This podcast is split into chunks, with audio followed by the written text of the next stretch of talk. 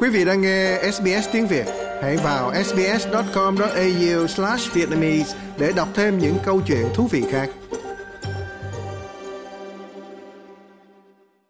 Bộ Quốc phòng Úc cho biết đã tăng cường các hoạt động của tàu bè và máy bay ở vùng biển phía Bắc của Úc trong bối cảnh có những chỉ trích về quyết định của đảng lao động khi tạo điều kiện thuận lợi cho con đường trở thành thường trú nhân cho hàng ngàn người xin tị nạn vào đầu tuần này. Phó tư lệnh lực lượng phòng vệ Úc, Phó Đô đốc David Johnston phát biểu tại phiên điều trần ước chi của Thượng viện về việc tăng cường hỗ trợ cho chiến dịch chủ quyền biên giới theo yêu cầu của tư lệnh là đề đốc Justin Jones. Trong cuộc trao đổi ý kiến với Thượng nghị sĩ phe đối lập Simon Birmingham trong phiên điều trần về ước chi của Thượng viện vào tối thứ Tư, Phó Đô đốc Johnston đã giải thích tình hình nhưng ông không đưa ra lý do cho việc tăng cường giám sát. Tôi sẽ không nêu rõ bản chất của đợt tăng cường này, bởi vì nó đáp ứng tình huống mà vị chỉ huy chủ quyền biên giới yêu cầu chúng tôi. Nhưng đó là bản chất của việc gia tăng giám sát các máy bay và tàu bè đang tuần tra ở vùng biển phía bắc của chúng ta. Ông nhận được yêu cầu từ vị chỉ huy chiến dịch chủ quyền biên giới khi nào? Sự đột biến được đưa ra trong vài tuần qua. Việc này dẫn đến sự chỉ trích từ phe đối lập liên bang rằng lao động đang làm suy yếu các biện pháp kiểm soát biên giới. Chính phủ hôm thứ Hai cho biết 19.000 người có thể thực doanh nghiệp được bảo vệ tạm thời và trú ẩn an toàn vốn đã đến trước khi bắt đầu chiến dịch chủ quyền biên giới vào năm 2013 sẽ đủ điều kiện ở lại Úc vĩnh viễn. Trong đó phát ngôn nhân đối lập về nội vụ của liên đảng, bà Karen Andrews nói rằng hành động của Bộ Quốc phòng chỉ có thể gây nguy cơ thuyền bè đến Úc trái phép gia tăng. Chính phủ đã được cảnh báo về tác động của những thay đổi đối với chính sách của chiến dịch chủ quyền biên giới, thế nhưng họ vẫn tiếp tục và họ đã thực hiện những thay đổi khiến chúng ta dễ bị tổn thương ở đây ngay tại Úc. Bà cáo buộc chính phủ tách rời các phần quan trọng của chiến dịch chủ quyền biên giới.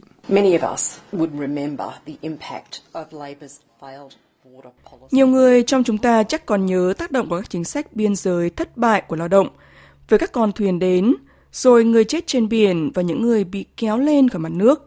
Không ai muốn thấy điều đó xảy ra một lần nữa. Thế nhưng Thủ tướng Anthony Albanese đã bác bỏ cáo buộc của phe đối lập. Chính phủ này sẽ cứng rắn về vấn đề biên giới, mà không yếu kém về mặt nhân đạo. Hãy nghe đây, đó là quan điểm mà chúng tôi đã đưa ra trong cuộc bầu cử, cũng như đó là quan điểm mà chúng tôi đang thực hiện. Trong đó Bộ trưởng Phát triển Quốc tế và Thái Bình Dương, ông Pat Conroy, khẳng định chính phủ sẽ tiếp tục tuân thủ các chính sách biên giới mạnh mẽ. Um, tôi sẽ không bình luận về các hoạt động, nhưng điều tôi có thể nói đó là chính phủ này vẫn kiên quyết cam kết với chiến dịch chủ quyền biên giới, mà theo chính sách đó, mọi con thuyền đều được quay trở lại hoặc phải quay trở lại. Mọi con thuyền đều bị quay trở lại, chính sách đó không thay đổi. Cam kết của chúng tôi đối với chiến dịch chủ quyền biên giới là nó vẫn kiên quyết. Trong đó, chính phủ liên bang đã tuyên bố sẽ tăng gấp 3 số lượng nơi thường trú cho những người từ các quốc gia Thái Bình Dương. Chương trình sổ số thị thực bắt đầu từ ngày 1 tháng 7 sẽ bao gồm thêm 3.000 suất dành cho những người tham gia đủ điều kiện từ các quốc gia Thái Bình Dương và Đông Timor trong độ tuổi từ 18 đến 45. Hệ thống này sẽ hoạt động theo cách tương tự như hệ thống thẻ xanh của Hoa Kỳ khi chọn ngẫu nhiên những người nộp đơn và cấp cho họ quyền làm việc cũng như con đường tiềm năng để trở thành công dân. Các ứng viên sẽ được yêu cầu tìm kiếm một lời mời làm việc chính thức từ nhà tuyển dụng Úc và vượt qua các cuộc kiểm tra sức khỏe, hạnh kiểm và tiếng Anh căn bản. Ông Conroy gọi việc này là chính phủ hiện tại có chính sách Thái Bình Dương rộng lớn nhất và toàn diện nhất vốn chưa từng được phát triển. Đây là tất cả mọi việc nhằm làm sâu sắc thêm mối quan hệ giữa người với người của chúng ta với khu vực. Điều này rất quan trọng. An ninh của chúng ta và an ninh của Thái Bình Dương gắn liền với nhau và việc xây dựng lại các mối quan hệ của chúng ta ở đó rất quan trọng. Trong đó Bộ trưởng Di trú Andrew Giles cho biết đây là một phần trong nỗ lực lớn hơn nhằm tăng cường cộng đồng người Thái Bình Dương ở Úc.